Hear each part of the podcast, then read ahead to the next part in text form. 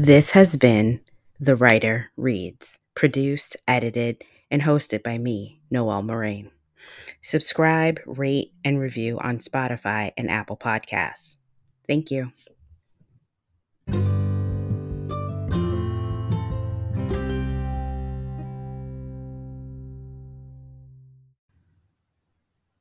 Today's story is Hold the Mayo. Mary paced in front of the window, waiting for Nico to enter the apartment. She'd seen him parking the car and watched as he sat there, gripping the steering wheel with his head down. When he finally came into the apartment, she'd let out an audible sigh. Geez, you're so dramatic, he said, and headed towards the kitchen. Letting out another sigh, she followed him and glowered as he started to make a sandwich. So I'm a drama queen now because I care about punctuality, she said. He shook his head as he sprayed mayo on the bread. She hated mayo. He didn't care for it much, but knew she loathed it, and he knew she wouldn't steal a bite of it. He continued to slather it all over the bread. She stood there, waiting for him to respond, as she watched with disgust as he put another glob of mayo on the baguette. You're a control freak.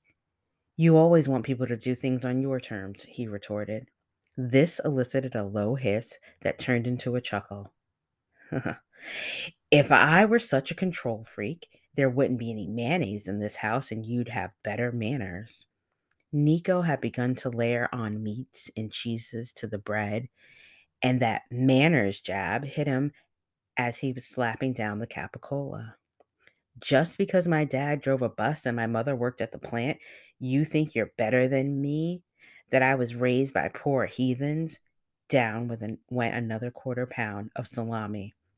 Mary rolled her eyes. Oh, here we go again. I'm not going to cry for the poor little boy who's about to eat $10 worth of Jarlsberg. I'm supposed to excuse your behavior because your parents were blue collar? Better blue collar than blue blood, he said under his breath as he searched for the serrated knife.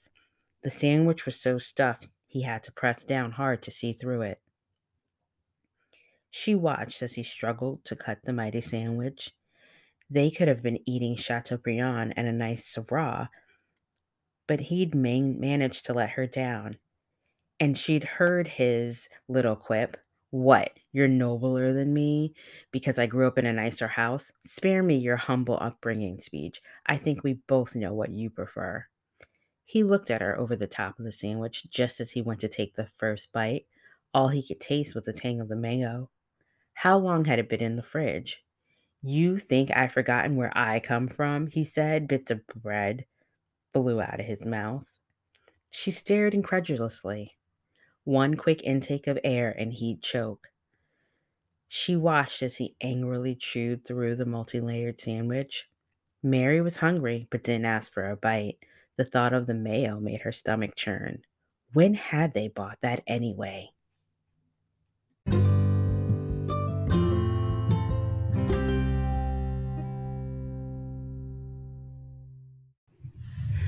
This has been The Writer Reads, produced, edited, and hosted by me, Noel Moraine. Subscribe, rate, and review on Spotify and Apple Podcasts. Thank you.